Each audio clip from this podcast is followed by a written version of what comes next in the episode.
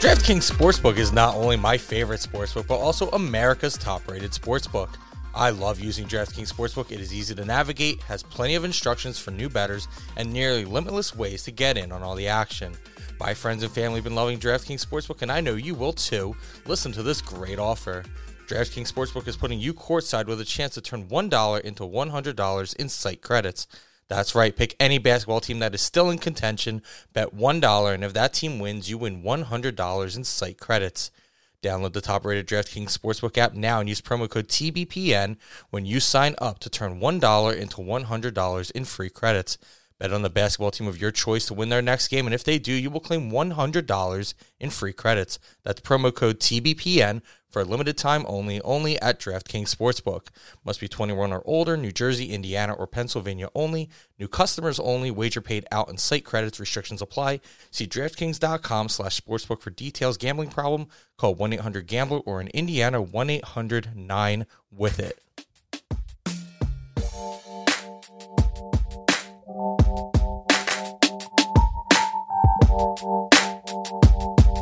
Welcome,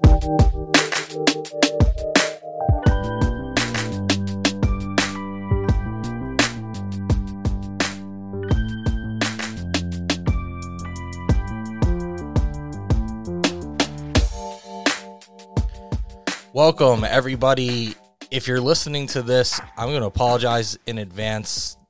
There must be something wrong with you, but there's also something wrong with us that we're even here doing this. Uh, this is Process Potables, it's episode 92, titled The Pass Heard Round the World. I am Dan, your host. As usual, you can find me on Twitter at Dan Says That I am joined as usual, by my co host Steve on Twitter at SWJones87, and friend of the pod, recurring guest, our favorite Marty Teller on Twitter at MW Teller. Make sure that you follow all of our socials at Process Potables across the board Twitter, Instagram, Twitch, YouTube, Untappd, everything like that.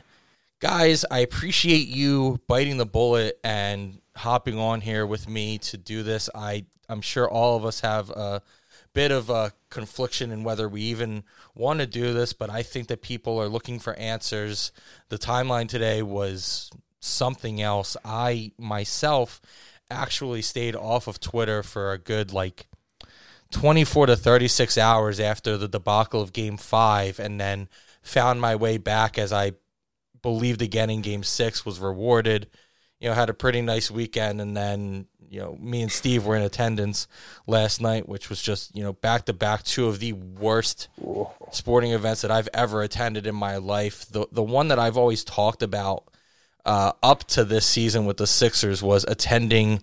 I, th- I forget now. It was either 2010 or 2011 uh, NLDS. It was Game Two. Cliff Lee's pitching. They get out to like a four or five nothing lead against the Cardinals, and then the Cardinals come all the way back and win the game and end up winning the series. And it was basically the end of that Phillies run uh, from like 06 to 2011 or what have you. Uh, ends with Ryan Howard you know, tearing his Achilles or whatever it ended up being, and, and really just felt like the end for them. So I still think that's the worst thing that I've attended. But these last two Sixers playoff games are are absolutely in my top three now. So it's just pain. Everything is pain. It really hurts. Um, I wanted to start the episode with giving everybody here, you know, two to three minutes, give or take, uh, to just say whatever you want. We have a rundown, we have things we plan to talk about, but sometimes we tend to to go off on tangents, and I'm sure there's a lot of emotions, there's a lot of thoughts, there's there's a lot. You know, we're we're less than 24 hours removed from that game actually coming to a resolution, so. Uh, we haven't had much time to deal with it. I don't know about you guys. I, I didn't sleep very much. I still made it to work today. Work was actually a pretty welcome distraction for me, which in the past I feel like I would have been curled up in a ball and not even gone to work. And the fact that I managed to successfully continue to do my adult responsibilities after both game five and game seven feel like feel like major milestones in my life. That's so progress. Not not That's to pat myself man. on the back too hard uh, to the point that I hurt myself, but um, you know, it came to the point where I actually said, you know, what, I think I need to go to work to get to get through this, and and I welcomed it. And I found myself having dinner afterwards and being like, oh crap now what do i do? Like now my brain is is on this and i don't know what else. And i, I don't i don't know what my personality is anymore. I don't know what what, what my hobbies are. I don't know what i like uh, now that I, I can't really like or enjoy this. And it, it, it's been a very difficult reality to come to terms with and i'm probably going to need the rest of the week to figure it out. But marty you are the guest. Uh, I, w- I want to let you start off. So whatever you want you know, two to three minutes. Just tell us, you know, anything you've got on, on your mind, on your chest right now. Just let it all out. This is a safe space.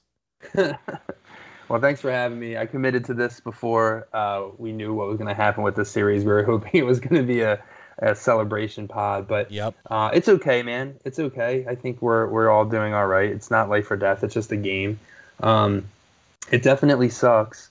Um, the one thing I would just say is like everyone should just kind of like take a step back and just think about like there's only one championship winner, right? So like let's say the Clippers lose in which they could very well do in the Western Conference Finals. Their season's a failure. The Dallas Mavericks with Luka Doncic, their season's a failure. They didn't even get out of the first round. Uh, Portland, Dame, like everyone wants Dame. I love Dame. We all love Dame. They can't. They've been to like one Western Conference Finals. Like getting to the Western Conference Finals, Eastern Conference Finals, winning a championship in the NBA honestly seems like the, the more I watch over the last 25 years, it, it, seems like it's virtually impossible. You know, unless you have LeBron, unless you can build a super team and you're in LA or New York or or not even New York really. I mean, until recently, but but Miami, like it just seems so hard. And so, you know, I don't want to cut anyone slack. I don't want to let anyone off the hook. But I think at the same time, like it's just important to remember that there's like literally 20 28, 29 other fan bases that are going to look at the season as like like the Jazz. Like you don't think Utah Jazz fans are down bad right now? Like they thought they were winning it all. Now we might laugh at them from the outside, but but vice versa. And so, you know, I just think that it's such. You know, Morey always talks about like your your percentages of winning and you know how you can improve. You know, from five percent to six percent and seven percent to eight percent. Like it's just really hard. And I think um, we all maybe have like unrealistic expectations like and, and it looked like the path was so set up for us and i think the more that that happened the more nervous it made me because it's like that doesn't seem like the way it would go for us. Like it feels like we would never get the easy way, out. It would be like it'll be in a different sort of fashion if we're ever fortunate enough to win it. And i think my, milwaukee kind of dealt with that this year where like you almost kind of have to deal with your failures and like get over that hump and face like face those things. So I don't know. I, I am not like I know everyone's sort of like woe is me apocalypse you know i remember like two years ago or three years ago when we lost to the celtics there was like the famous like spike rant that like we're fucked and like and then it was like when actually no we're not because then we come back with like jimmy butler and tobias and had a real chance and then you know that summer got screwed up and you know, then the bubble happens. It's like, I don't know, man. I'm not like, I don't think the end is near. You know, maybe it is for Simmons. We'll talk about that. But this team still has some more runs left in it. There's still some more bullets that they can fire. Morey's a smart guy. Um, I'm not as down anywhere near as down on Doc as I think most people are, which again we'll get into. I know I'm in like the very, very like minority on that, but um, I, I don't want to say like I'm feeling good because I'm certainly not. But um, I'm not probably feeling quite as bad as maybe I have in the past. And I don't know what's giving me that perspective, but um, I think it's just seeing how hard it is to advance and to like actually win an NBA championship. Well, it was really funny to have you go before Steve because I feel like we're about to get the exact bringing opposite. it back down, baby. Uh, Steve has asked Steve has asked me to start his segment off with a sound clip, so I will play the clip, and then Steve, the floor is yours. Oh, I'm fine. It's just that life is pointless and nothing matters, and I'm always tired. Also, I can't sleep. I'm overeating. None of my old hobbies interest me. So those are my words, um, or at least until uh, Marty just sort of talked me off the edge there. Uh, every, it's kind of funny how a lot of people just had the reaction. There's no words, and I disagree. There's a lot of words. It, it's a big combination of you know disgust and anger and just being let down, being sad, being depressed. It just, dude, those games five and seven we went to just those were the two worst games I'd ever been to, and I think Dan, I think I put them over that 2011 NLDS loss because I I'll, I will never forget it being in your basement just screaming at the TV at Ryan Howard and just being so so mad. But man, at the end of the day, like basketball is my number one sport, and as much as I enjoyed that Phillies run, I've I've kind of joked about it, but I'm also kind of serious that I probably won't enjoy baseball like that ever again. It was probably more of a one-off thing. But boy, that was a it was just really deflating. Well, Steve, I just want to make it. I was talking about things that I've attended. Okay, fair enough. Because uh, I know a lot of people are putting out on their lists of the worst, you know, Philly moments in sports or disappointments and things like that. So, uh, but anyway, it's just, uh, dude, it was really tough. And a large part of it is because this past year, I was the biggest defender of Carson Wentz right up until he, you know, quit on the team and the city and everyone. And I just thought he would get it together, and it didn't. And it's almost it's very very similar. There's a lot of overlap between that and with now Ben Simmons. I know in the past few months I started to accept like okay Ben, this is who he is. We, we might not get any better here, but I still it's not. I don't want to think I have this blind faith and lo- you know loyalty to these people, but it's just like, but part of that is just like being a fan, man. You just want to, you know, enjoy the ride and just hope that they pull through, man, because we just see too often on social media and elsewhere where people just care so much more about being right above anything else that they're not enjoying the ride. And dude, as much as this heartache and disappointment and whatever you want to call it, it's how much it all sucks, dude. I mean, Joel Embiid has been the best person I've ever got to watch play a sport and then some.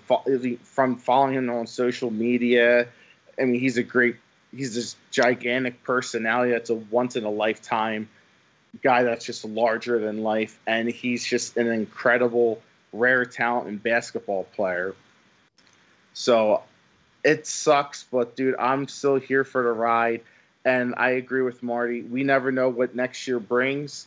Uh, I feel probably a little more optimistic in this off season than past off seasons because we have Daryl Morey.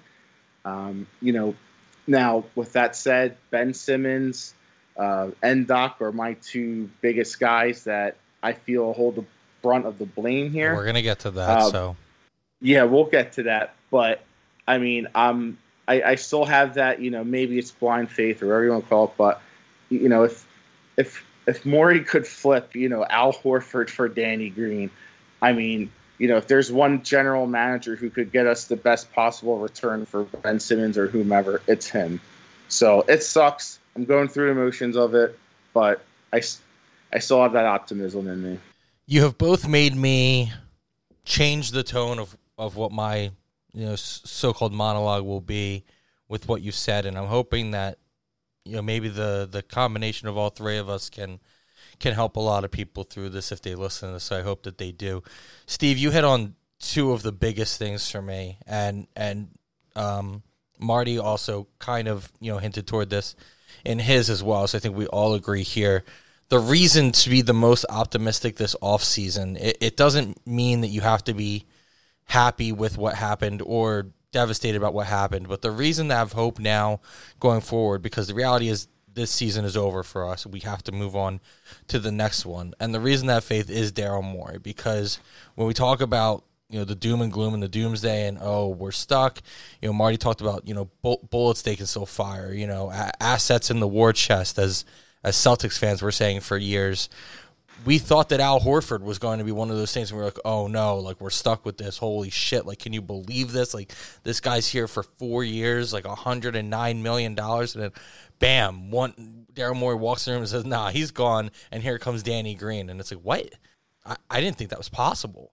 So, you know, we're we're we're trained from past years of having no idea who the GM even is, having a a five headed monster of a GM having a, a guy who spent like two years in the G League and all of a sudden is running a, a major NBA operation in a in a significant market to now having a guy who absolutely knows what he's doing and proved that this season, at least in the front office, way, I, I think gives you reason to believe. And the other thing that you touched on, Steve, that is the absolute most important thing for me, and I wrote an article about this, you know, in the middle of the season about, you know, just shut up and enjoy the team, enjoy the ride because even though this result is obviously not what anybody wanted, like this season as a whole was so much fun. I enjoyed it so much. I felt like for the most part, even those people that would rather be right than root for the team, you know, found times where they were just like, you know what, like I really don't have anything to complain about. Like this is good,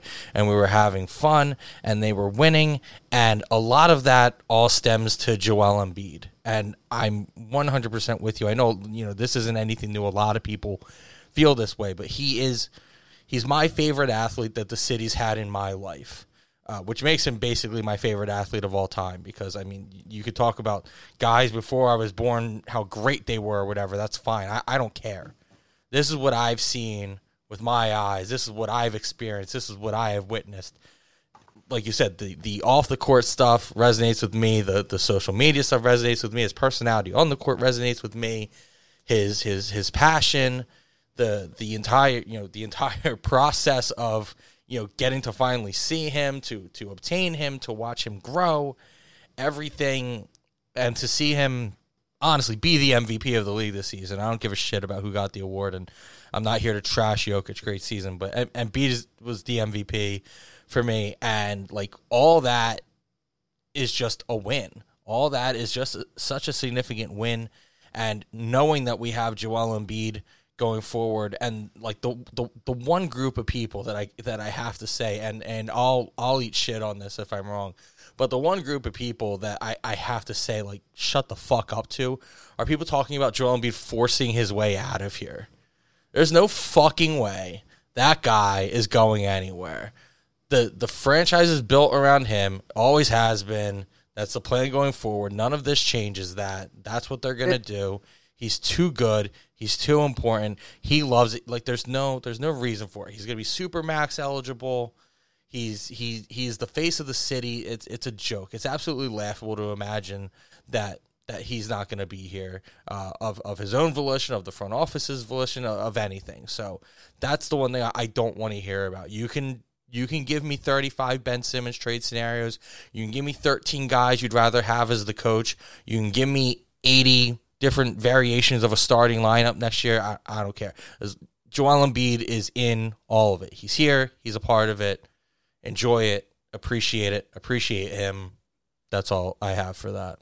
Um, I just want to say one thing quickly about the Embiid thing. You're exactly right. Like, if anyone thinks that Morey's going to do anything this summer that's not hand in hand and in communication with Joel, like they're nuts. I mean, mm-hmm. Morey has already talked about how you know he texts with Joe all the time, and and it's honestly like it's one of the things I've found notable throughout the season where you know he didn't really mention doing the same things with Ben and Tobias. So to me, you know, he, the organization maybe at one point they weren't totally positive, but I think now they understand and know that this organization like lives and dies with Joel Embiid and like he's the person who matters. And I think what's nice is it seems like Joel also has like understood that he's the one that matters and that's he's upped his game as far as his diet and his regimen and being prepared. And you know there's still some shortcomings in my opinion like you know he's got to find a way to be better in fourth quarters of games in the playoffs you know and that's nitpicky maybe a little bit but if you're going to be an MVP if you're going to be you know what who leads us to a championship like you need to dominate fourth quarters. And so that's something they're gonna have to figure out. He's gonna have to figure out. They they delivered him to the you know as Brett would always say like they delivered him to the postseason healthy, um, mostly because he had an injury towards the end of the season, and then he took the uh, unfortunate fall against Washington. So you know just unlucky, but I mean he is the cornerstone. I agree with you. Like I, I if that were to happen, I would be I'm like hurt as a fan, but I would be like astonished. Like I would be very shocked if if we were to see that in the next year or two versus him taking like some sort of super max extension. Yeah. You're you're both right and I agree with everything you guys said. I did I'm not going to lie, I explored that thought in my head just because, you know, going to games 5 and 7 in person and just to see the team fall apart, I I don't think it's wrong to kind of have that thought in the back of your mind and maybe I'm kind of having it just to prepare in the very, very slim possibility that it does happen. Uh, if there's one thing, though, in the NBA, if there's no other league or sport where players are just able to force their way out of a team, and if the you know the Harden, the Westbrook, and the Chris Paul uh, trades are any indication, I mean it. You know, any player contract is almost tradable. It seems like, but um, again, I don't. You know, I agree with you guys. It's not going to happen, but. Uh, and I'm not speaking on behalf of people that think he's going to force his way out, but that's that's where I can see why people do think that. Sure. I just I want them to shut the fuck up. That's all that I want. I want them to shut the fuck up. And and, and we're all prisoners of the moment. That's the thing. Like you don't think like Yeah. you know after last year you could have convinced me like man the vibes were not good. Like the vibes were so good this year. I mean, Like, everybody said it last year. There's no we- convincing needed. It, exactly, and and Morey, you know, we- again, this isn't this team wasn't good enough for the playoffs. That's what it showed. It was a, it was a reality check, but they were the number one seed for a reason, and so and that was just one off season with his hand tied behind his back with that Horford deal, you know. So imagine now with a whole year of data to, to you know what guys can and can't do, what Morey saw behind the scenes, you know, the relationship hopefully between him and Doc coming closer, open and honest communication between the two of them. Where are you know Doc's shortcomings? Absolutely. Hey Daryl, you you made some mistakes this year too. Like where was that stretch five? Everyone knew we needed to have that you didn't get. Like that's how you get better as a team. Like just firing people. You know, I, I don't know if we want to get into the Doc thing now, but this like this like snap reaction against Doc, like I think it's funny how everyone all all of a sudden has like a master's in like lineup theory, and like somehow like it's, it's so obvious you can't play this guy with this guy because like the plus minus tells you this. Well, here's the reality, guys. You have Shake Milton on your bench, who's fine sometimes, terrible other times. George Hill, who was we all thought was going to be good, who looked completely washed. Dwight, for as bad as he was, is probably the best backup center besides Horford, who was paid thirty million dollars basically, the best backup center Embiid's ever had. Furkan, who had to move into the starting lineup because Danny Green was out, and Matisse, who can't play offense.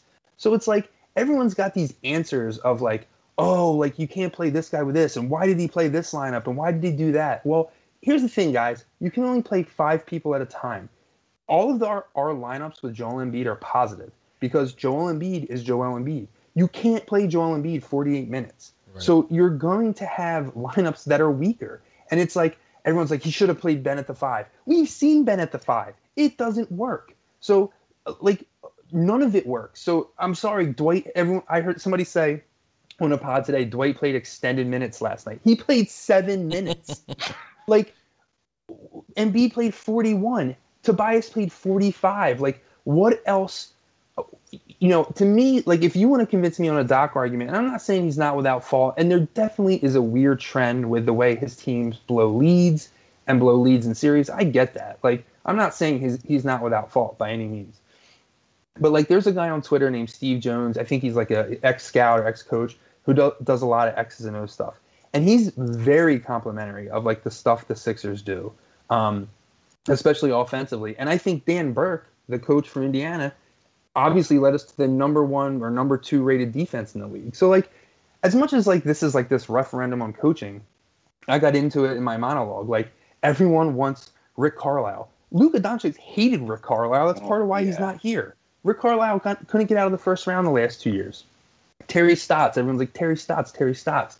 Terry Stotts can't do anything with one of the best backcourts in the league. Um, you know, Ty Lue, yeah, Ty Lue would be great. He's also the Clippers are good, and they had a shitty year last year. And whether that's Doc's fault, maybe, but you don't think those guys wanted to bounce back? Maybe they just needed a year together. So to me, this like we're you know this we're not going anywhere till we fire Doc. Like that stuff is as much bullshit to me as this Embiid stuff that you said, Dan. Yeah, and to your point, Marty, one um one thing to add is uh, I at Game Seven, one thing I kept hearing was like, "Run a play, Doc, run a play," and it's like, okay, everyone knows like how bad uh, our half court offense is with Ben Simmons at the point guard. So it's like, okay, one, what like you know player you're gonna run, and two, like you saw how like a lot of these quote unquote plays didn't execute to begin with. and so- here's the other thing: run a play. He ran a play. Uh, the, well, the game they lost when Tobias dumped it off to Embiid and he blew the bunny. And I had people trying to argue with me that that wasn't a good play because Joel's not a good roll man. Joel, he got Joel a layup. Like, what are we Yeah. talking about? So, like, again, like our guys are limited. Like Seth Curry was cooking last night, and guess what? He gave it all back against Kevin Huerter. Like, there's only so much you can do with the lineup that you have when you know you, yeah it sucks you can't play certain guys together but here's the reality sometimes you have to because you can't play guys the whole game you can't that's that when you do that you have kevin durant shoot an air ball at the end of overtime because he, he you couldn't find him two three minutes of real game time to take a breather so i just the whole lineup theory thing like okay here's what i want you to do like get on your excel spreadsheet and map me out a rotation that you would feel totally positive throughout a game. And then you have to make sure no one gets in foul trouble and that there isn't a weird run that all of a sudden you're like, oh, wait, or someone twists an ankle or, or somebody bangs their shoulder. Like, it's just I, that thing that bothers me. That whole, like, oh, you know, I know better. I know what lineups we should run because I look at like NBA.com, like plus minus data on lineups. Like, get the fuck out of here with that. All right. Well, one of our talking points was is Doc safe? So clearly, Marty uh, is is all aboard the Doc train. Steve, you have anything else on Doc? I'm not even all aboard the Doc train. Like I, I'm not. Well, I just mean like I mean you don't you don't think he's going anywhere? no, and I don't think you need to. I think you sit down in the off season, and if you're Doc, you're like, hey Daryl, you know what would have been really helpful is to give me another center option besides Dwight and Mike Scott. And if you're Daryl, you're like, okay, I appreciate that feedback. Hey, you know what would be helpful? Don't play Matisse, Ben, and Dwight together. Like, you know what I mean? Like, you have those conversations, and it that's how you get better as like a business, Right. company, organization. Like, you have open and honest communication about, hey, this is where I felt you left me down with the roster. Hey, here's where I think you misutilized your roster, and then you work through that. Right. I, I just think it's crazy to think like firing Doc, who led the team to the number. Like, let's be clear, the best record in the Yeah. East, and everyone was happier than they've ever been, and everyone hated Brett, like because Brett couldn't get Ben to shoot and all this other stuff. Like, you know, sometimes it's the guys in the locker room. I hate to tell you, like sometimes it's it's You mean you mean the guys that play the game have an impact? the guys that actually play the game. And Daryl Daryl has even said, and I forget what what podcast. There might even been a Sixers podcast. Like he would rather have a coach who gets along with the players and and keeps the, you know everyone in the ship than an X's and O's guy that like They doesn't have like the Brad Stevens situation. Right. He would rather have Doc than Brad, and I am 100% in agreement. Yeah, Yeah. my my th- my thing with Doc, I I, I agree with everything he said, and, and that was going to be my point ultimately was that when I was looking up stuff to do this, I was looking up a lot of uh, stuff about Brett's exit last year, and man, like some of the quotes from the players are, I don't, I think people already forget that that locker room was in shambles, and everybody was talking about how nobody was accountable, and the mood wasn't right, and like we spent the last two years of Brett's tenure talking about like, oh, these guys need to spend more time together. They need to hang out. They need to be friends. They need to go to dinner. And it's like, did you have a single conversation about that this entire season? No. Nope. The locker No. room. I mean, it. And again, it, it is the guys on the court, and it's the guys in the locker room too. I think it really helped having Danny Green here. I think it really helped having Dwight Howard here. Yeah. Like those guys did so much for the locker room. They are veterans. They are title. They they have rings. They are are they have accolades. Like they are well respected around the league for their on the court and yeah, Dwight's had a little bit of an up and down, you know, career in the locker room, but at this point, he he really seems like he's, you know, finally accepted. I'm a vet. I'm a bench guy, and now he's just having fun. And all season, he was like, I love it here. I love this locker room. I love Joel. Like everything, it was great. I understand that Dwight didn't look great at times in the playoffs, but like you said, he's still the best backup big that we've had. Uh, I mean, I think he's better than Horford anyway. But if you could entertain me the conversation with Horford, I mean, obviously, like just as a basketball player, I guess at this point Horford's probably still better than him. But as a backup five to Joel, I think Dwight's better than than Horford even was. And like regardless of all that, it's just it's just you know the mood and everything and things like that. So I, I don't know what else you want Doc to do. Steve, like you said, people were talking about you know run plays, run plays. It's like, dude, you're you're playing most of the time. They're playing three on five on the offensive end of the court. I mean, exactly. Ben, ben had no idea what to do. He's just like, please, someone take the ball from me, and then I'm gonna set a screen for you. And I don't know what you're gonna do with this screen, but this is the only thing I know how to do right now.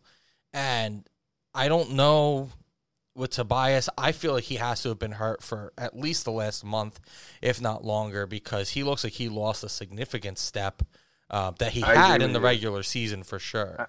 I agree with you. He he looked ba- banged up down the stretch a little bit. I don't want to make excuses for him. No, um, you I know, mean it's- everybody's he- banged up, and that's why he. I mean, Yeah. he didn't say anything about it. He's out there playing forty five minutes, like you said. So it's That's- not. right, right, and like you know, there's you don't get credit for trying for sure, but like he, he wasn't afraid to shoot um, last night, which was like you know half of the battle apparently. Like in, in for some of these guys, like you know, just being able like to to put a shot up, and so you know, I give him credit, you know, and one of the notes I made last night, like about Tobias, and I, everyone knows that I'm a Tobias guy, and I think he's a positive influence on the team. I think he's a plus on both sides of the ball now. Um, you know, will he ever be worth that contract? You know, probably not. But um, if he was your third guy, you know, if you had a true second guy, and and the team was comfortable paying him to be the third guy, um, I think he would be really good in that role. The problem is Ben's just not good enough on this team to be the second guy. Um, and so then you kind of are, are pushing Tobias's usage up to that like second level, and I just he, he just isn't good enough for that. And so Well, is Ben um, not good enough, or is he not willing to be? I don't think that even I, think Ben and Joel. I don't want to get into like the Ben and Joel can coexist. They definitely can. But if it if if it's them two and Ben is like peak Ben, or you know, even if it's not the Ben we want to be, if it's the Ben that has been in the past, like I think there was a couple articles today. I think you sent me Dan. Like I completely forgot about this. Like his first playoffs when he shot like seventy percent from the line against Mhm. like Miami, and like you know was was still kind of doing some things. If you had that, then I think you probably need a different third guy, if that makes sense. Like like someone that could do a little bit more. Um, I I don't think. I guess the broader way to say this is like, I don't think Ben, Embiid, and Tobias are good enough together to win a championship. I, I just don't think so. I, I I had hoped that was the case, and it looked like the league was kind of opening up, and there was a window. But as I look at it more now, and I look at like you know, like Middleton. I want to talk about Middleton for a second. Like I know he's a guy that's been maligned. I don't know if I think you're not a big fan of him, Dan, if I remember. But dude, he's a shot maker, man, and he's good. And like he has like like five percent more than Tobias, and I think it's like like that much difference of like us and them. And I think like I think they do just have enough between Drew, Giannis, and Middleton. I don't know if the, their other the supporting cast is good enough, but I like that top three, and I feel like our top three is just slightly underneath that. That's just my opinion. I agree completely. I didn't feel that way until this season, but I know that me and you have both been Bucks guys for these playoffs. And my biggest yeah, reason we got that right, man. my biggest reason for them was the fact that I thought Middleton took a big step. And He he he had a really up and down series with Brooklyn, but he's the reason they ultimately won the series. He is. he, It- he was the guy they put the ball into, like because it, you know, similar, like almost not not quite as similar as it's been, but with Giannis, there, there's issues when you go to him, and right. um, they were able to give Middleton the ball, man, and even games when he shot like not great, like he didn't care, man. Do He you was- imagine the he- stones it takes for Khris Middleton to have been going basically possession for possession with Kevin Durant and coming out on top? That's big. Really, that's really, big time, it was, man. It was impressive, man. And sometimes you don't know till you see guys in this position, and that's why it was good to see Tobias like after that four point debacle, which even his best fans like us were like, "This is bullshit, man. yeah, Like you oh, can't I was do this." pissed. He he pissed. came back and, and and had the game that he did, which was a C minus game, but like he put it out there. I, I in my opinion, he put it out there, and Right. you know Ben didn't, and you know well, we can talk about Ben now if you want, but I mean my frustration. I don't even think it like has boiled over. It's just I've come to a realization. It's almost like the Fultz thing, man. Like I just don't think it's gonna happen here. And and see, you guys just talk at length about Khris Middleton going toe to toe with Kevin Durant when Giannis just couldn't finish the game, and that is why this group of Tobias and Ben and Joel is just not good enough because we don't have that guy outside of Embiid that can be like, you know what, I'm going to close this game. I'm going to make the big shots and. And I mean, as much I mean, all three of us have been Tobias guys, and Tobias hasn't done that in the postseason. He can. I've always talked about how Tobias is like this silent assassin in the past. Like sometimes he can get you 20, 30 points, and it's almost unrecognizable. But if it's the fourth quarter and Embiid's in foul trouble, or or his shots just aren't falling, like you know, have we ever really seen Tobias be like, you know what, I'm taking over. I got this. We're going to be good, and that's It- what we don't have. Yeah, it happened once or twice this regular season where it was like, oh, okay, but not certainly not enough to like convince you. And and he definitely didn't do it in the playoffs. I agree.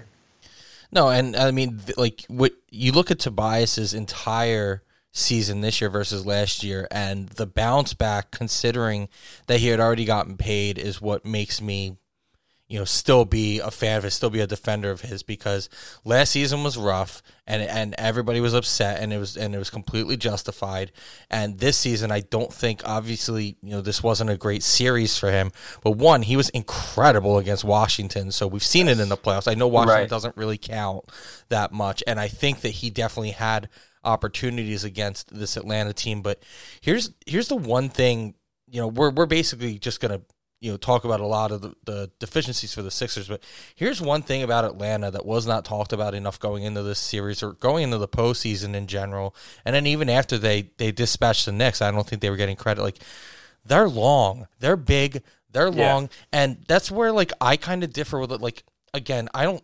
This isn't a year where the backup center thing should be that big of a deal. I understand people have uh, some of their issues with Dwight and not having a stretch five and what have you, but Atlanta plays two traditional centers anyway. So like I don't think Dwight was that big of a problem in this series. I know he's not great at coming out and you know stopping Trae Young floaters, but honestly, Yeah, neither, but neither was, was neither was Joel. And like nobody was. Like it's Trae Young. Like I'm sorry, he had the fucking series of his life. I don't. Yeah. I don't know. I don't know what you want anybody to do. You weren't getting a backup big that was stopping that. Like you think the Monza Bialica was going to st- shut down Trae Young? Right. Like I'm sorry, he's not. So I don't think any of that you know really matters. But you know we saw Tobias do this in round one, and this entire season he has such a bounce back year that like I, I, I like again, game five, yeah, pissed, absolutely pissed. You know, like having private conversations with a lot of people on Team Tobias and being like, no, this is unacceptable. I can't defend this, but it's one fucking game, man. And he comes back and he gives it his all. And again, like you said, Marty, nobody gets gets points for trying here, but like. You know, I'll be interested to see if something comes out about an injury with him, whether he is or he isn't. Like, I'm not, I'm not. Well, he I'm was not banged. I mean, we know he was injured because he was banged up down the stretch. and Yeah. he sat a couple of games. I think he had some knee stuff going on. I completely agree. He definitely like he was rising up. Like remember the Biyombo dunk when he absolutely Mhm. yammed on Bismack and like he got stuffed a couple times in, in this series and I think even in the Wizard series where Well, Wizard like, series, he hmm. had a, uh, it was that game four loss. He had, I think he got blocked three or four times in that game. It was Yeah, ugly so- because Embiid was out too, so he was the the guy they were focusing on, Yeah. and he was just getting demolished. Yeah, Uh, so I think really he, he lost a little lift. But listen, if he were here next year and like they, you know, I, I don't know. We'll talk about it here in a second, like trade packages. But you know, like for me, it's always been Beal. Like so, if you had like Embiid, Beal, and then Tobias was your third guy, I mean, to me, that's like okay. Like now, like you know, he's always going to be overqualified for that role. Um, and he's going to have nights where he looks dominant because he can take advantage of the matchups. But because of Ben's offensive deficiencies and him having to kind of be that in a lot of ways like primary perimeter scorer it's just he's he's under he can't do that on, on a consistent basis at a really really high level against elite competition Yeah, and the thing I always draw back to with Tobias is when you look at that big three from Miami with LeBron, like Chris Bosh could never have been the second best player on a title team to me, but he was very, but he's very much overqualified to be the third right best player. he was like two and a yeah like two and a half yeah, totally so it's agree. like the perfect scenario. It's like you need to have those And- other two and he- guys. and he fit perfectly Yeah. with that those guys that was the other thing he was such a good fit with them Yeah, and I and Tobias definitely has that temperament. I don't think Tobias at, at any point has ever been this guy that's like I have to be the alpha or I even have to be the number two. Like Tobias is like, hey, I'm here to do a job. I'm here to work. Like he's always had that professionalism. He's always had the work ethic. Ethic. That's always something Yeah. we talked about, even when he was you know not playing well. So he was like, dude, like everywhere he's been, everyone that's played with him, everybody that's coached him, like I know anybody who gets to the league works pretty hard, but like the was not a single person ever that had ever come out and said that Tobias wasn't the hardest worker in the room, that he wasn't putting in the time. His entire career, even in the NBA, he had been getting better and better and better. It's not like Tobias is a number one pick who came into the league, you know, Right. with, with riches and talent and has just been Yeah. coasting and getting by. Yeah, and that's the type of guy you want as your third star. too. Exactly. So, That's what I mean. Yeah. So it, it- like that's the purpose. So you have to figure out, you know, who's who's the number two. So obviously it doesn't look right now like it's Ben Simmons. Steve, I'll start with you. Before we even talk, you know, everyone's going to be talking about this for a while. It's going to come up time and time again, but you're going to have some recency bias, obviously. But just looking at Ben Simmons' trade value, I mean, at this point, do you think that there's even, with the way that he played, do you think that there's enough value to even start looking at packages and think that you can get enough back that it actually changes the perspective for this team in a positive way? I think so. The issue I see here is that people are either are saying straight up trade him for Dame, and it's like they're not doing that deal. but then some people think that he's just completely untradeable now because he's a max player who just had the worst series of his life. I and it's not even like a middle ground. I think a, a player like Ben Simmons, he's going to get you. I, I I have a hard. I mean, I would love Bradley Beal. I think it'd be really difficult to get him, but and that kind of middle, you know, between one and two tier guys, like I mean, like a Zach LaVine, you know, s s- someone like that, um, where you're not going to have to give up additional assets because let's face it, you're to whoever trades for him is going to, you know, to their uh, leverage, gonna like, hey, he just had a really bad series. He's an overpay. What can you throw in to, you know, offset it a little bit for us? So I think that's going to uh, happen. And then, you know, Ben Simmons still only 25. And I think there's at least 24, 24. Okay, I stand corrected.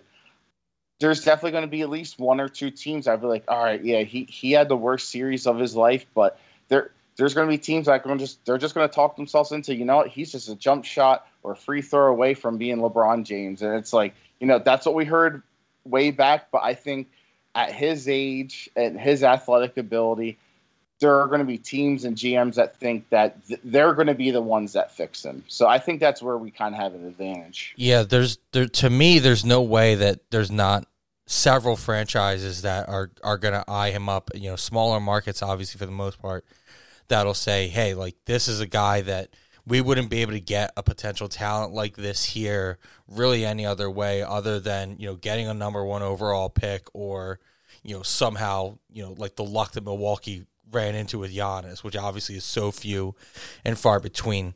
The idea of trading for anybody that's basically made like an all NBA team is is completely impossible unless you're giving up a significant amount.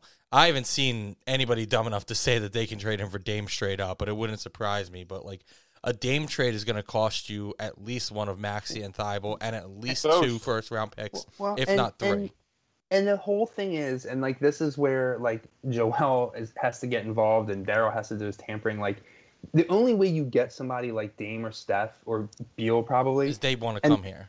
Is they want to come here. And Yes. like Yeah. I- everyone thinks that that's so crazy, but I don't know why that's so crazy. Like I don't think it is It- for Dame, and that's what I, that's why I said when Pete like I said here here was my my package for Dame was Ben, Maxey, and two firsts, and it doesn't seem like enough when you've seen some of the crazy overpays other teams have done. But Dame can absolutely force his way out of Portland. He has the leverage there, and well, if, if I'm he, Portland, he doesn't. He doesn't. He just signed a huge extension, so like they don't. He doesn't have the like. Well, I can leave in in um, free agency. Yeah, lever. but the, Like, you've, you've seen thing how this league works now, Marty. Yeah, yeah, Like, yeah. I know I- he doesn't have all the leverage, but he, he's Dame fucking Lillard.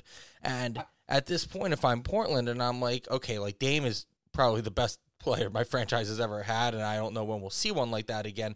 The idea of getting a 24 year old Ben Simmons and trying to build something around him that you know just sustains competitiveness in the West for a long time is is pretty enticing to me at this point. So I don't think that that's completely out of the realm of possibility at all. Steph Curry is like a pipe dream. I don't. I mean, I think he's a warrior forever. I have a hard time seeing that franchise letting him go, but you never know. Beal I'm is just, like I'm just making the point. Like that's if one of those guys were to say it, then it's game on. yes, Because because Yes. Then all of a sudden it becomes well, okay, we're the Wizards. We're going to lose Beal for nothing in a year. He says he's going to leave. Like, okay, what can we get? And it's like Simmons, even if Simmons just becomes the matching contract in that, and the team's like not super pumped about him, like so be it. Like that doesn't matter to us, like how Yeah. they value him. It just matters that you match the contracts. So, uh, you know, again, like that to me, that's how that pathway works. I don't Yeah. know if there's another way, but but that is not unprecedented. Number one, No, not at all. And number two, like, okay, like there's more glamour markets. Sure, Miami can can kind of get to a, a max cap slap, but it seems to me like whatever Miami would trade would leave them so weak, like that. I don't know how they would fill out the rest of you talking about like. Miami trading for Ben? No, like Miami trading for like one of these guys, like. Beal oh. or somebody. Like, like it would be to me like you're not. It's not just Herro. Like it would be like Herro plus more. Like, yeah. Well, especially I mean, Herro's trade values down too, just like Ben's is right mm-hmm. now. Right. So and like okay, New York, like are people the Knicks had a great season, like no taking anything away, but are like I Still guess somebody has to go there first. But but if you're Beal like you know, Beal, you made you made the playoffs with the Wizards. Like you did just as good as like the Knicks did. Like Yeah. what, what why would you run to New York? So like I, I'm that's my only point. Like I wouldn't lose hope that you could get one of those let's say those three are kind of in a tier for me. I don't think it's likely, but I don't think it's impossible. And I think people are like too quick to dismiss that that the like you said the NBA can change like that. Yes. And all it would take is Steph at the negotiation table with the Warriors for his upcoming extension where they go, "You know what? Like we're not really comfortable with this after like what happened to Clay. Like is there like if, if we found a deal for you is there someone where you want to go well maybe to play with my brother and And my other under armor buddy like Yeah. you would think we'd be on that list so I, I think so for sure. know. Yeah. No, well, well, Mark, I know you're gonna have a lot, which is why I was trying to sneak in before I just give you the platform here. The only, the only other two things that I wanted to say was, I mean, one, I'm, I'm completely on board with that. Steve, even when you brought up like lesser tier guys like a Zach LaVine, for example, I mean, the unfortunate thing for me is at this point, I, I still think even in a Zach LaVine deal, in uh, uh, a couple, a lot of people have been talking about uh, Shai Gilgeous Alexander. Um, in, CJ in- McCollum. well, Yeah, so uh, Shai and Zach to me are kind of in a tier where, like Ben straight up doesn't do that either. I think you're giving sweetener for that, which is upsetting. I don't think that would have been the case, you know, at the beginning or in the middle of the season. But I think this playoff run is what makes you have to throw something in for guys like that, possibly. But the the one the last thing I'll say before I, I give Marty the floor is when you talk about Steve, you mentioned Ben Simmons being on a max, and I was I had to talk to a couple people today about this. He's on a rookie max. People throw the term max around now the same way they throw around fifteen guys in their top five players in the league. Like there are very different levels of what a max is, and like Al Horford mate was on a hundred nine million dollar contract and got moved like that. Like Marty said, things change that fast. Like Ben Simmons doesn't make John Wall money. Like No, he, his contract is movable. Like actually it's Oh yeah. I would I would argue the opposite for Simmons. So one of the interesting things the the Sixers did was if you look at some of the recent rookie max extensions, guys like Tatum, they all got a fifth year player option. Ben doesn't have that. So whatever team acquires him would have him for four more seasons to build a team around him. So even if you're not in a glamour market, I, I, I look at it the opposite way of some people that I think you're referring to. Like I think there's actually value to his contract. that's what I'm saying. Exactly. If you're if you're a place where you're like, you know, he's a flight risk. Well, you have him for four seasons to get it right, where he would be like, yeah, I want to stay. We're good. Like, Yeah. you build a championship around me, if that's what you're thinking. So, to to me, there, his his contract is actually, you know, it's a max contract. A max is a max at a rookie scale. It's not a John Wall max for sure.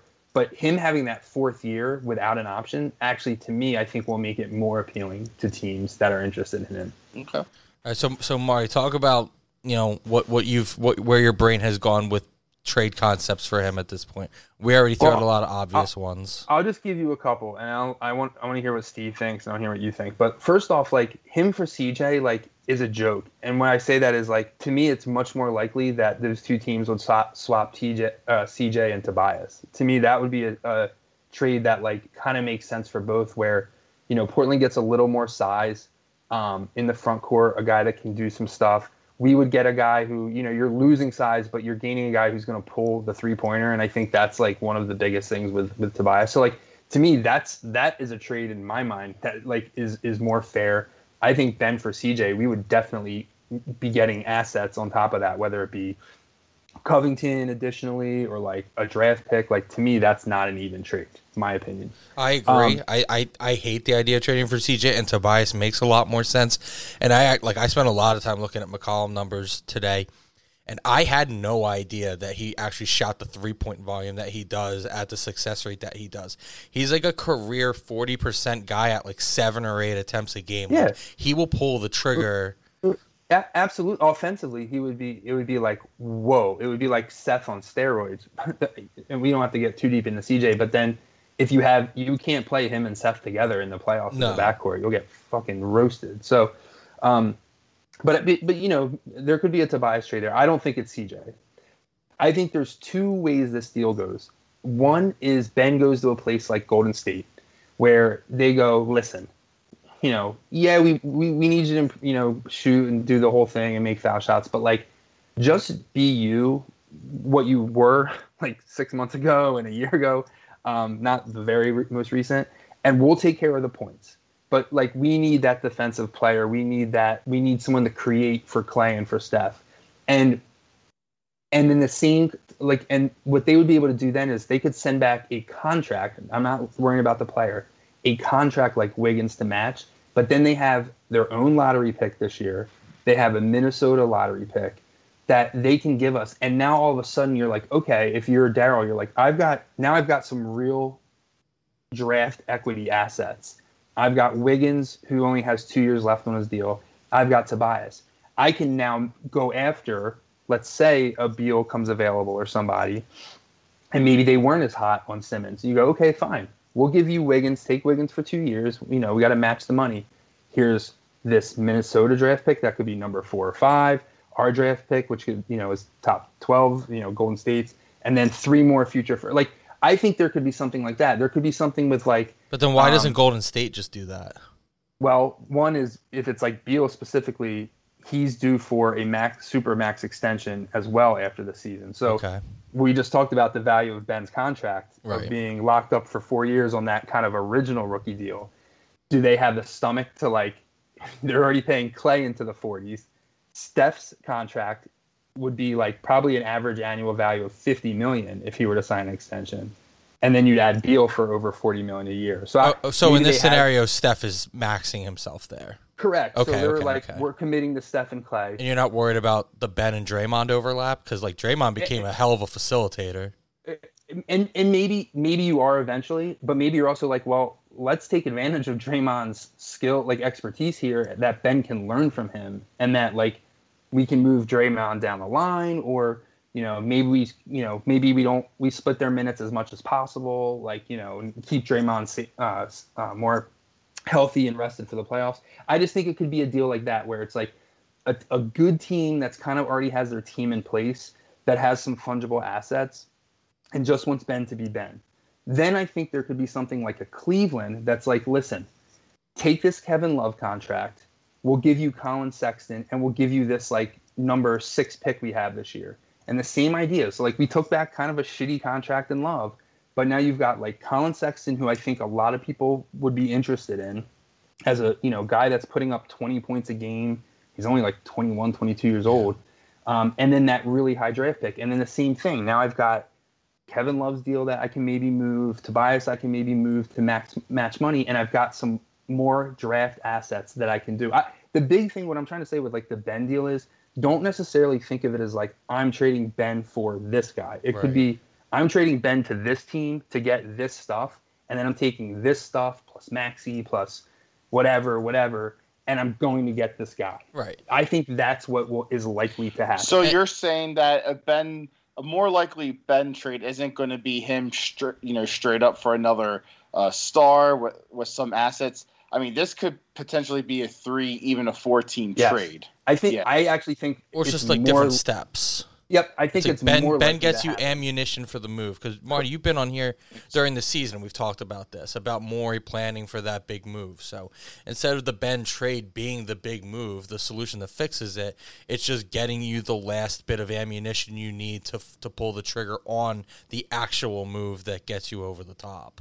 Correct, and even I mean, and even if there's there are a few cap teams out there like the Spurs, the Knicks, like if one of them were to take Ben into their salary space and send you back a decent pick or whatever. Now you've got that traded player exception, and you could take a star that makes that money or less into that money. So I, I, am not saying I don't think Ben could be traded for one of the guys we really want. Right. And, and I'm with you. Like I, LaVine would be, I'd be thrilled with that.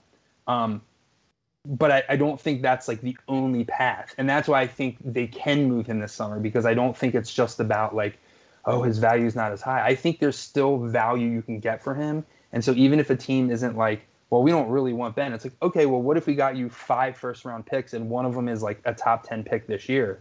Now, does that change the equation? If it's a team that's like going into a rebuild, which they would be if they're trading whatever star, would be like, yeah, so let me ask you both this because I think I think we covered pretty well about the potential ideas of it. I mean, would you give any consideration to Ben still being here next year? Do you think that there's any way that without a big move that this same core goes back next year and they can get anything any more right than this year?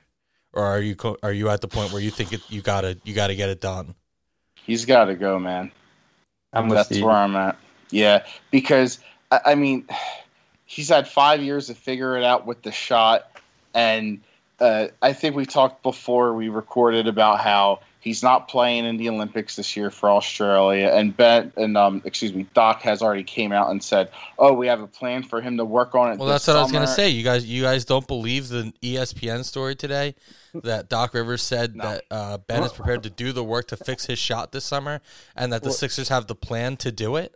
What's the saying? No. Fool me, fool me once, shame on you. Fool me twice, shame on me. Like we can't Three be strikes, again. you're we out. Can't be fooled again. like I, yeah. So so and that brings me to the other thing because it, it's insane that they would actually come out on the same day that uh Yaron Weitzman wrote a, a huge Ben Simmons piece, and there's so much to dissect there. I think that might require an entire episode to really dissect. But the, the thing that stood out to me the most of that entire thing, and, and I sent you guys both the link to this, was the fact that you know Brett and the Sixers had set Ben up with a shooting coach, and they were seeing the progress from him working with said coach. And then Ben's camp came back after after that season and said, "You know what? No, we want him to work with uh, what was it like a cousin or a brother or something yeah. who's like a, a pretty low tier like D1 athlete and then was is like a D2 college coach and yeah. all of a sudden all his numbers start regressing again.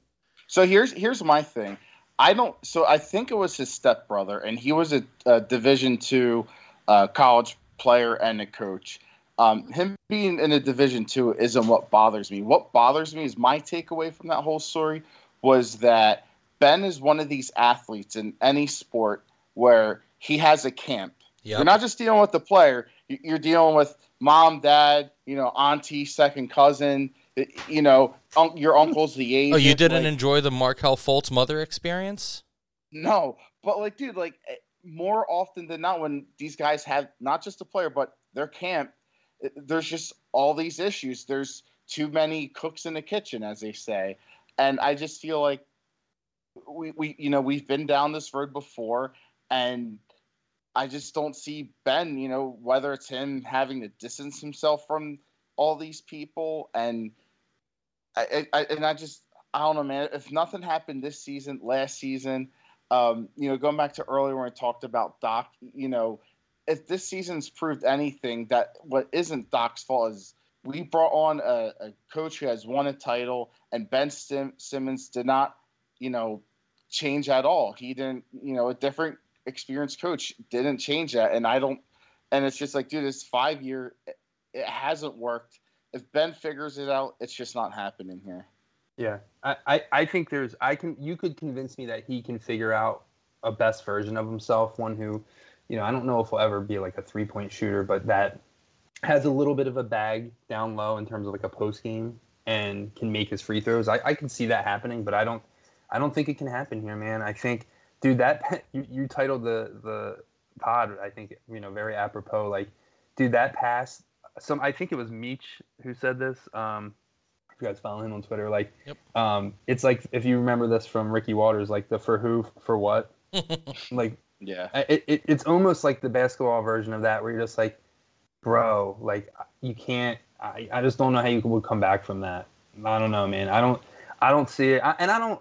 Here's the other thing: like, I don't hate Ben Simmons, man. Like, I'm not trying No, to like none of at us him do. on Twitter, and like, I, to be honest, man, I think there's some like real deep shit there, and not just with him, but with his family, and, and you, you know, people that follow the Sixers closely kind of probably know what I'm alluding to, and I don't want to get into it, but like, no. Yeah. there's some stuff like from a mental perspective Mhm. with that whole family Yep. um, and some things that have gone on that I'm sure weighed on him a lot this year. And who knows what what the truth is? And I don't want to speculate, but I just don't think it's a good situation for him to be here next year. And I think um, they owe it to themselves to like exhaust every possible avenue of of using him to improve the team. And it's not it's not personal for me. Um, you know, guys go through stuff. We've all been through like you know mental things in our life we also all don't have like 30 million dollars so it, it does come with the territory it just does that's Yeah. pro sport No, and, and you know, not not to compare it to that whatsoever. I mean, Marty, everything you said is absolutely correct. But you know, like I, I was emotionally devastated from last night. I got up and went to work today and did my job. Like you have a job to do, you get paid to do your job. You're not getting the job done. Unfortunately, that is that is almost every business is. You Yep. gotta show up and you gotta do the job. That's really what it comes down to. Football real, guy. Real, real quick, guys. Percentage chance that Ben Simmons is here for Game One of the regular season next season. I'm gonna put it at 15. percent i'm going to say 10 Wow, you guys. I- I think I probably sit at like 25, and this is obviously all, you know, just kind of bullshit anyway. But all right, so we're all pretty low. You guys are lower than me. I'm, I'm a, I'm a do little. do you have any like you, you guys threw out some names like do you have any trade i know i mean people unfortunately it's just the world we live in like and i get it I, i'm like this too like do you have any like trades like that you know i, I know like De'Aaron Fox is one i've, I've heard that, that, I that's actually think- mine. I think you I could actually get that one done pretty much straight up. I think the value is pretty even, which is what's I'd appealing to me because it just doesn't really require you to to do much else. My thing is I'm not packaging him with a bunch of stuff. I'm not. Not like unless it's Dame, like like we talked about. Like if, if Yeah. that's what it takes, then fine. But outside of, of Dame, like I'm not giving picks or Thybulle or Maxey because here's here's here's the thing here's the last thing I'll say. My biggest thing is if if you're talking about trading Ben Simmons, like yes, no one on this team besides Joel Embiid is really untouchable. But like if you're trading Ben Simmons, it kind of makes me think that Matisse is untouchable because somebody's got to play fucking defense. right So like, Right. I, Yeah, like and, and- and like, what's the point in trading a kid that like one, he's still on a rookie deal, which is important to a team that's capped out like this. Two, he he's not going to get the offense together as far as I'm concerned, which only means that like you're probably going to be able to you know re up him when it comes time at a pretty reasonable number because he's going to be a defensive specialist. He's not going to be some guy who's going to become a superstar. Like he's a defensive player. Fortunately, you know the money doesn't really come in for them the same way. So like I just don't think that if you're having to to package him to get rid of Ben, like Ben's value is already unfortunately like going to cost you a little bit. I'm not like hurting myself even more by now giving up other valuable assets to do so. yeah Ben- ben and picks is where you're at like you're Mhm. you're doing ben and picks but you don't want to include current guys Like my thought And was, if if it's for Dame, I can move Maxey because honestly, I don't give a fuck if I have Tyrese Maxey, if I have Damian Right, Lillard. But like right. that's what I mean. It has to be that guy. It has to be literally like the best scoring guard in the league to the point where Uh, I know Dame will play 44 minutes in a playoff game and drop 40 to 50 points. Oh, hey Dan, you still have your Tyrese Maxey jersey in my car, just to let you know. Oh, okay. Well, maybe I won't I- need it. I want to put a pin in, in, in something you said and come back to it. But Steve, do you have like your like one like top one or two like trade ideas for Ben? Let's get them out there. For me, it's it's Dame. It's because I, man, I, I would love Steph Curry. Don't get me wrong, but that's a Steph, that's yeah. a pipe dream. I just, yeah, Steph. Uh, I I don't see that happening. I would love Dame. My biggest concern is, you know, when you bring up these hypotheticals, I think it's very easy to get carried away, and what you end up doing is you're overcorrecting the problem. Um, but I think that's what's good about Daryl Morey because we all knew that it was going to take Ben, Tyrese, and Matisse and picks to get Harden. Um, would you do that same trade with Dame? I mean, Yes. I think most of us would, but would Daryl Morey? I, I think they I think he would now. I think after you know losing out Sure, on Harden, I, yeah. I think he would. So Dan, you had a good tweet that I, I saved, and it was like the Nets were, you know, built top heavy, and this is what happens, right? Like you Right. you have a top three, and then you don't have anything else, and you have guys playing 48 minutes. That's what I don't want to see happen. Like that's the one fear I have about Morey. As much as like we're all about like get buckets guys, and I don't want to roll in next year and be like, okay, we've got a great starting five, and like literally nothing on the bench with no way to improve it because we have no cap space and, and we used all of our assets to acquire Dame and whoever like it might be like you've got to have seven guys you got to have seven eight guys in the playoffs and you really probably need like nine or 10 to Mhm. get through the regular season so I, you know I, I wanted to talk a little bit about Maxey because we we were talking before the the show and like I'm a little hesitant to like pencil him in as a starting guard next year Same. unless you acquire like a Beal or somebody. Then it's like okay, fine. You know, he he's a really good player. I would feel much better going into next year, even if it's like you get Lowry somehow and it's like you got him for a, a year or two before like you'd really roll Maxey in. I'm not totally convinced that like he's he's a true starter. Like I I, would have liked to have seen him go a little bit more toe to toe with Trae Young, and and I didn't see that. I'm not saying he backed down or anything, but to me the the difference in talent was like very noticeable to me, and I Mhm. I would have liked to have seen like oh wow like Maxey just traded buckets with him on a couple possessions like. So what do you like? Are you guys like set on Maxey? Like he's us the starting guard, like point guard next year No. for the team? Or are you sort of like, hey, let's kind of wait and see how this offseason plays out? he his his perfect scenario right now is the role that he's in. It's come in and basically do whatever you want, be an absolute you know wrecking ball, and that suits his game really well. I have not seen much from playmaking. We saw up and down defense and. I think especially like one of my biggest and you know maybe this isn't the right way to think about it at all. I'm not saying that this is the way like you know the franchise should look at it or that you know a regular person may look at it. Unfortunately, this franchise has made me not a normal person. Um, you know, however normal I was before all of this, but like I, I don't want him ruined either. I want him to develop. I want him to get his time again. You know, I talked about you know we've talked about a lot of people like not being number one, but like Ben Simmons was a number one pick. So all the criticism, all the stuff everyone wants to talk about, I get it. Like he was groomed for this. He's been projected to do this. Like expectations come with that. All, all season, was like, "Oh my God, Maxey fell to 21. Maxey fell to 21," and it's like, yeah, maybe he shouldn't have been drafted 21st, but this dude was not gonna be a number one overall pick. There are holes in his game. He's small, and like Doc came out today and like sounded much more confident than he did after the game last night, which I think is another thing um, unrelated to this. But like, you kind of have to take anything anybody said last night with a grain of salt, and I'm putting a lot more value into things they said today once they got to sleep on it. Same reason I didn't want us to try and do anything after that game. I think doing it tonight, you know, was the best case scenario. Is like, you know, one of Doc's big things about uh, you know, when they went to the bench was like every time we subbed one person off the court, we got too small.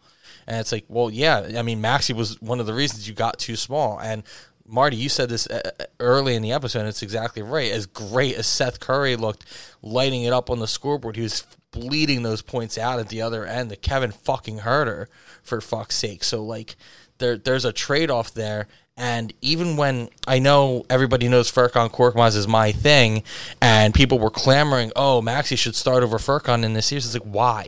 What is he going to do with the starting lineup that's going to help? You think that? Do you want him driving up against Clint Capela and taking possessions away from Joel Embiid? Like, sorry, that's not what I want him to do. And, and they needed the space. They needed the spacing from Furkan. That, Right, that- and they was- and they needed I Furkan with to be six seven.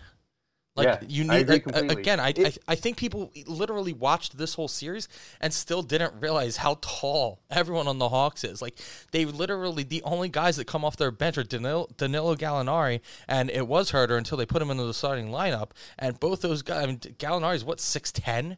Huerter's six seven. John Collins is six And they didn't- eight. Capela's like six um, eleven. They didn't have they, did, uh, and they Hunter. didn't even have Hunter in Yeah. the series. Like the only small players they had was Trae Young and Lou Williams, and everyone else was fucking huge. Yep. Yeah. It, it, Yeah, like, and the other it thing was not talked Dan, about you made a- enough. Yeah, Dan, you made a good point about you know we're we're scared of uh, ruining Tyrese Maxey by just throwing him in a starting lineup next year, uh, because this franchise isn't the best at player development, and as as many strides as Joel Embiid has made, you know he's we know about you know the uh, was it Drew, Drew Hanlen? Was he that trainer that he worked in the summer? Well, that's Joel Embiid's trainer. Or, I'm and, sorry, and, and Zach LaVine's and Brad Brad- Beal's and Jason right, Tatum. Yeah, so like Yeah. the works there. Um, but I will say, if we don't lose uh, Sam Cassell to another uh, coaching staff, Which we probably mean- are. which we probably are, but man, like, like knowing how he was as a player, man, he would be the perfect assistant to develop Tyrese. But Well, here here's my Yeah. here's my last thing for him as a starter too, because of a lot of the things we talked about. Is my only other thing is like I don't think you need to pencil him in or or like project him as a starter next season. But here's the thing. He started eight games this season. Like I, I'm fine with him getting starts, and Yeah. if you bring in, you know, if if it was a staff, if it was a Kyle Lowry, like there's a lot of guys that you can bring in, and like they're gonna miss time. A lot of guys miss time, so like it's great that you have Maxey, who you know in ten to fifteen games next year, if he starts, fine, that's great. I love that for him.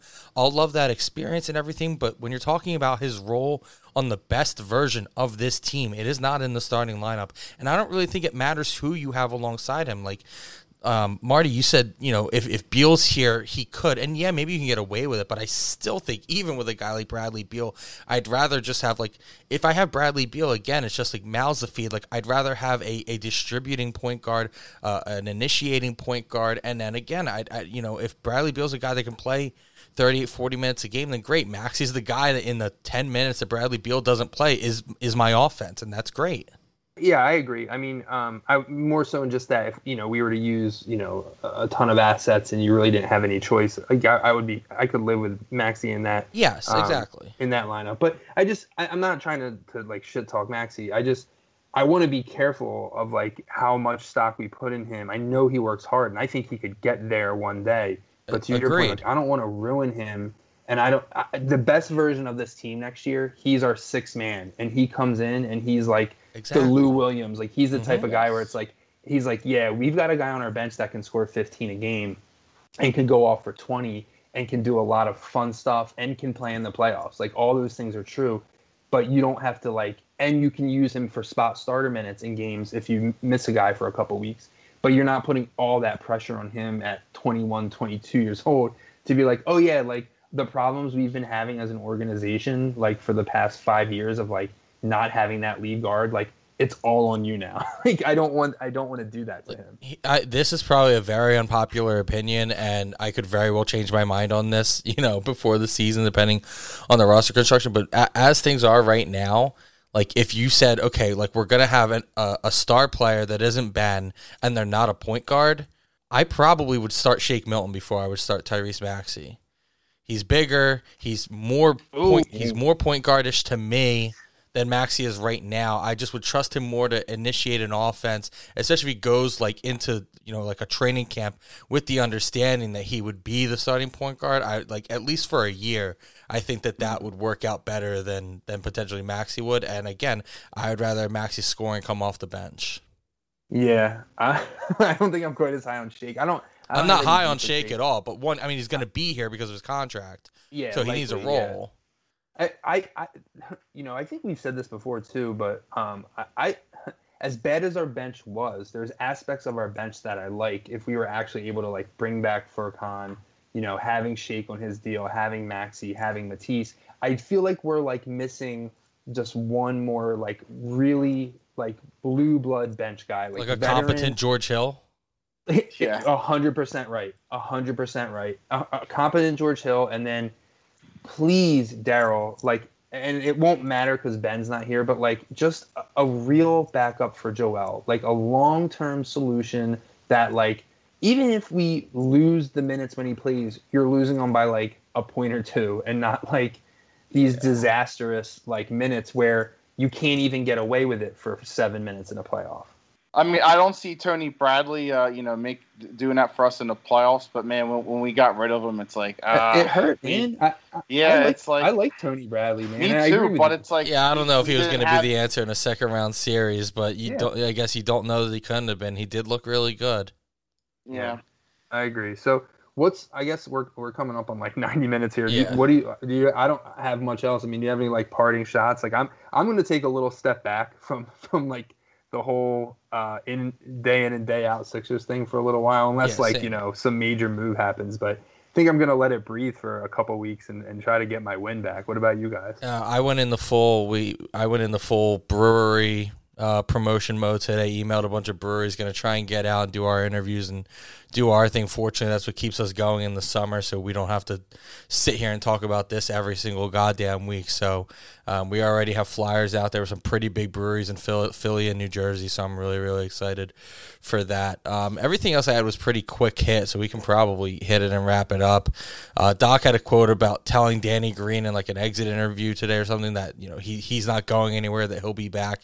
I guess you know, do you guys put any value in that? And you know, do you want Danny back? I mean, like real quick, do you think that Danny's injury like had that big of a impact on the series, or do you think that you know things probably kind of go a lot the same No, if he's I, there or not? I think it hurt, man. I think I A think lot. I think it hurt a lot. And just again, just from the rotation standpoint, like again, people are like so mad about Doc's lineups. Like, you know, you penciled Danny in for 30, 32 minutes a night. And I know he'd struggle with Trae in that game one, and, and, and that's something Doc deserves blame for for sure. But, you know, that was 32 minutes that we wouldn't have had to use bench players for. right. Yeah, and Danny Green, just that veteran presence, like he was the guy that could give us that big shot at the end, and he wasn't there for it, unfortunately. Yeah, I think a lot of people. I think a lot of people look at that game one and uh, him being assigned the Trae, which is a travesty to begin with, and and that like somehow uh, became a detriment to all the things that he brought for an entire season. And again, I know it's something that the three of us were always high on, even when he had a, a slower start out the gate. So. Um, it's probably not anything new from the three of us to anybody listening, but yeah, I, I think that that's not going to get uh, he's not going to get the credit he deserves for the difference he probably could have made in that series. Um, we talked a lot about Daryl Morey at the top of the episode. He is apparently going to have a press conference tomorrow at 11 a.m. You know, he, he he's been a wild ride this season. Like he's he's been a lot more public than I kind of expected him to be. He's a lot more on Twitter than I expected him to be. You know, this feels like a very status quo situation. Do you guys expect it to just be, you know, the same cookie cutter stuff we get uh, across sports in general in a situation like this, or do you think that based on how he's kind of been since he got here, that you know we might get some, we, we might have to you know queue up another episode sooner than we thought just to you know to break down what Daryl gives us tomorrow.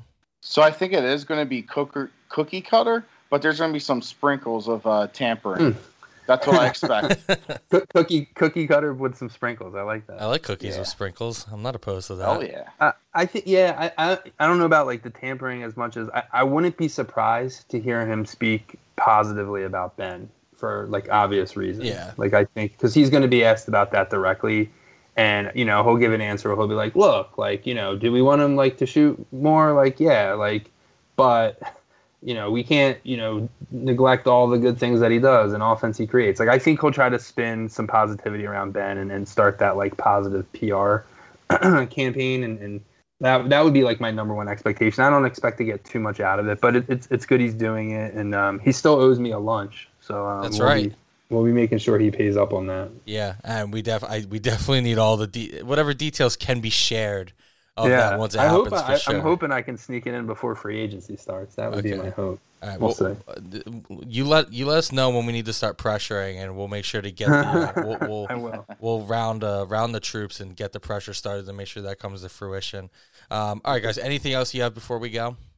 Nah, man, just everyone have a good, safe summer. Um, I'm sure you know. Oh. we'll- We know it's not going to be an uneventful, you know, Sixers off season. It never is. Never hopefully, is. hopefully it'll be in a, a positive way. I, again, I'm not as um, downtrodden as maybe others are today, just because, uh, you know, everyone in the NBA loses except for one team, and Mhm. um, you know, I, I- there was like this big controversy of like Doc saying like he saw the season as a success or something like that, and you know, I, I don't know if he should have said that or not. I don't know that I would say it's a success, but I think I think there are positives to build on. Where last summer it seemed like where do we go from here? I think now like we're at like we know exactly where we need to go from here. Yeah, that was that kind of goes back to my point about taking everything they said last night with a grain of salt, but I would say that one in the wrong way. Like if he would have said that, you know, like on Wednesday, then maybe it wouldn't have hurt as much. But when he says it immediately after the game, it's like, dude, please just shut the fuck up, please. This is not the time for this season was a success. I'm sorry. So that's like one of those Yeah. things. And especially like, dude, he's, I mean, obviously he's been here. He has a terrible playoff record despite having won a championship. So, I mean, he's been here. He has to know better than to spew that kind of stuff last night. I like that. That's honestly the only part of it that bothered me. Yeah. I mean, we all talked, you know, I said, you know, we like enjoy the season. It's a great season. Obviously not the result, but what a, what a fun season. And I mean, you know, me, me and Steve were always Brett defenders and everything, but I spent most of this season trying to give Doc Rivers as much credit as I could. I really think he did a great job. I, I trolled everybody a little bit today, saying Brett would have won the series, uh, which got a couple people mad at me. Right. But um, it was as pure pure troll. Um, one of the few, you know, spots I was able to find myself just giggling a little bit. So, you know, whatever whatever you need to do to, to get yourself in that situation, I, I completely understand and, you know, implore you to do as long as it doesn't, you know, hurt anybody and as long as you can, you know, admit when you're, you know, having fun with it or just, you know, tweeting through it, so to speak, which I, I definitely did a little bit of today. Steve, you have anything else? No, just like uh, Marty said, make sure everyone enjoy your summer. Be safe. If you need a, a complete sabbatical from sports, I'll support you. If you want to support the Suns, that's fine. Uh, you know, I know we do have our a little overlap of soccer and basketball guys. It's a good time to watch soccer, and uh, as long as it's not a weekend night, I'll uh, or excuse me, a week night.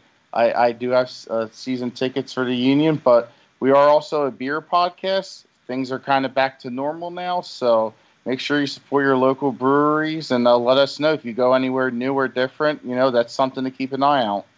Yeah, the one thing I was discussing today, um, you know, some people were like, "All right, so you know, what's what's going to be the plan for you guys for the summer?" And obviously, the brewery stuff is is the big thing. But Steve, I I, I finally turned you on the Ted Lasso, and there's a new season of that coming out soon. So Yes. speaking of Hell yeah. soccer, Oh I, yeah, I, I July think twenty third. I think that's something that I want us to, to spend some time on when it comes out. Maybe do like like two episode, like do a, a pod for like every two episodes or something, and just kind of talk about it. Okay. Because man, I love that fucking show so much, and So Jason good. That's Sudeikis great. is so freaking good. So I'm in. I think That's I think that might be like our last dance of this year.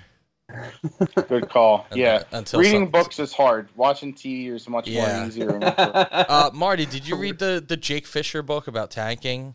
Oh, I haven't had a chance yet. It's, it's on my agenda Okay, this yeah, summer, hopefully. That that's another thing we have on our list. I bought the book, but I, I wasn't reading it till the season was over. Which again, I was hoping I had a little bit more time. Uh, but now I got I got to crack into that and then get it over to Steve to read. So uh, we'll definitely talk about that. Um, hopefully, be able to get Jake on. I did talk to him about that a little bit. So we'll figure out stuff. But yeah, we'll probably take a little bit of a break. Um, Marty, thank you so much for coming on. Uh, I'm sure Oh, anybody pleasure, fucking man. Listening to this already providing follows the platform for Marty, but uh, at MW Teller on Twitter, Steve's at SW Jones eighty seven. I am at Dan says that. For Marty and Steve, I'm Dan. Thanks everybody for listening. It's been a hell of a season. This is our third season uh, doing the podcast, and it's been incredible. And I'm excited to keep it going. Uh, for a fourth season when that comes, but we'll be here through the summer telling you what we're drinking, finding out what you're drinking, uh, watching, reading, I don't know, whatever the hell else. So thanks, everybody. Um, it's been fun. We'll talk to you soon and trust the podcast.